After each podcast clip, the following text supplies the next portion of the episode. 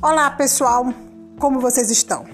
Esse meu podcast é para falar sobre tomada de decisão. Isso mesmo.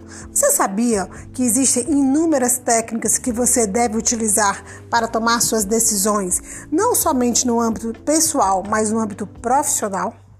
E aí eu vou te passar algumas orientações, algumas dicas específicas sobre o processo de tomada de decisão. Bem, para tomarmos decisões, primeira coisa que nós precisamos fazer é avaliar, afinal de contas, sobre o que, que nós estamos tomando uma decisão. É para solucionar um problema? É para definir um caminho específico de um objetivo que eu quero atingir? Porque, em função dessas duas escolhas, você pode elaborar uma estrutura de pensamento para que você atinja o objetivo tomado e, obviamente, tomar a decisão correta. Eu vou, dar, vou fazer, na verdade, algumas perguntas para você. Por exemplo, se a gente pensar no âmbito organizacional, em que nível é, hierárquico você se encontra? No âmbito operacional, no âmbito tático ou no âmbito estratégico? Vamos considerar que o âmbito, o âmbito, operacional é aquele que você está com a mão na massa no dia a dia tocando uma organização. Já no âmbito tático, é quando você está no nível, por exemplo, de uma coordenação, de uma gerência, que você tem que é, pensar em como implementar uma operação e, ao mesmo tempo, como traduzir uma estratégia organizacional. Agora, se você está no âmbito estratégico, ou seja, de diretoria, de dono da empresa, aí a tua tomada de decisão tem uma outra característica também bem diferenciada. Vamos lá. Eu vou pegar como referência o âmbito operacional e o âmbito estratégico. O âmbito operacional, por quê? No, no, na linha operacional, você praticamente em todas as organizações, você tem um script, uma rotina, um roteiro do que pode e do que não pode ser feito, de forma muito clara. Empresas mais estruturadas vão ter isso em formato de procedimentos operacionais padrões, de protocolos, de rotinas de trabalho. Mas mesmo as pequenas empresas que não têm toda essa estrutura formal de um processo de tomada de decisão e de fluxo de trabalho, as pessoas sabem mais ou menos os seus limites é imposto no dia a dia, na rotina do dia a dia. Então, o que, que a gente fala? Que uma pessoa que está no âmbito operacional, as suas decisões são relativamente programadas. Ou seja, você sabe exatamente o que tem que fazer. Quer um exemplo bem simples para você entender o que é uma decisão operacional? Imagina uma operadora de telemarketing. Você concorda que quando você liga, por exemplo, no 0800, num call center, a pessoa já tem todo um script para suas respostas, para suas perguntas, ela tem, na verdade, respostas para suas perguntas? Então, nesse sentido, a gente fala que é programado.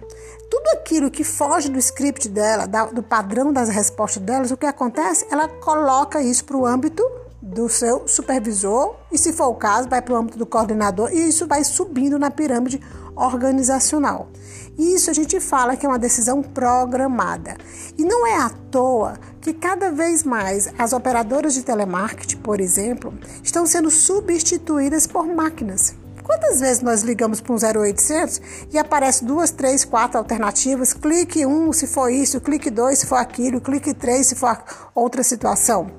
Então, isso significa o quê? Que é programado o seu processo de escolha, seu processo de decisão.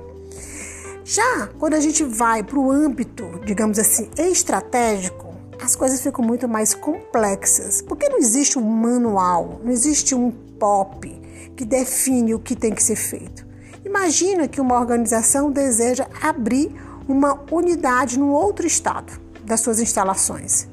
Concorda que não existe um, uma, uma situação pré-definida do que vai acontecer? Pode ser que a pessoa abra uma unidade em outro estado e pode colocar em risco toda a vida daquela organização. Pode acontecer de colocar uma decisão e realmente a empresa ter um sucesso absoluto. Então, quando a gente fala de decisões estratégicas, estamos falando de decisões de longo prazo, decisões amplas, decisões incertas, porque você não tem como saber antes de tomar a decisão se vai dar certo ou não. Elas são diretivas, porque elas direcionam uma organização. Podemos também dizer que elas são raras, porque não é toda hora que você toma uma decisão, por exemplo, de abrir uma unidade em outro estado. Elas levam um tempo maior entre uma decisão e uma outra decisão elas podem colocar a empresa é, num bom caminho ou num mau caminho. Então, e aí? Como é que a gente faz? Para dar certo, digamos assim. Na verdade, não tem uma resposta única para uma decisão dar certo quando ela é no âmbito estratégico. O que nós podemos dizer é o seguinte, que quanto mais conhecimento, mais experiência, mais maturidade, a tendência de você errar menos é muito maior. A outra coisa que eu gostaria de passar para vocês sobre o processo decisório é assim: cuidado quando você for tomar uma decisão, seja no âmbito pessoal, seja no âmbito profissional, em relação às suas emoções. Se você estiver muito feliz, é capaz de você vai tomar uma decisão muito otimista, achando que o mundo é uma maravilha. Se você vai tomar uma decisão quando você está triste, é muito provável que você veja muitos pontos fracos ou um ambiente muito nebuloso, digamos assim. Então, o que, é que eu sugiro nesse aspecto da emoção e a tomada de decisão? Procure sempre tomar uma decisão em que você não esteja com o estado emocional nem muito feliz e nem muito triste.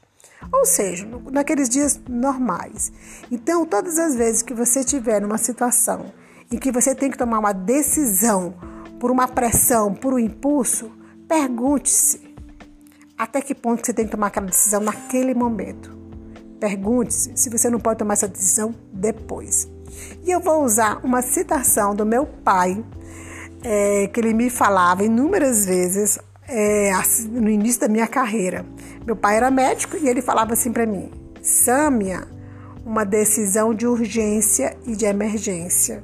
Na verdade, é quando você tem um paciente num pronto-socorro com uma parada cardíaca que se você não tomar a decisão imediata, aquela pessoa morre.